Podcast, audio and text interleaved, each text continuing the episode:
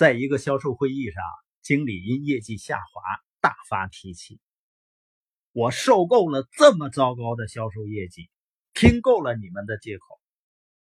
要是你们再完不成任务，都给我滚蛋。”接着呢，他问一个曾经踢过职业足球的新雇员：“要是一支球队老不赢会怎么样？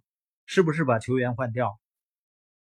过了几秒钟，这位新雇员回答说：“事实上，先生，如果整支球队一直有问题的话，教练就该滚蛋了。”凯悦酒店集团总裁也曾经说：“我在27年的服务业职业生涯中总结的最重要的经验，99%的员工都希望把工作做好，但他们的表现其实是老板水平的最直接体现。”这两个故事告诉我们，你的领导力决定了你的成绩以及你属下的成绩。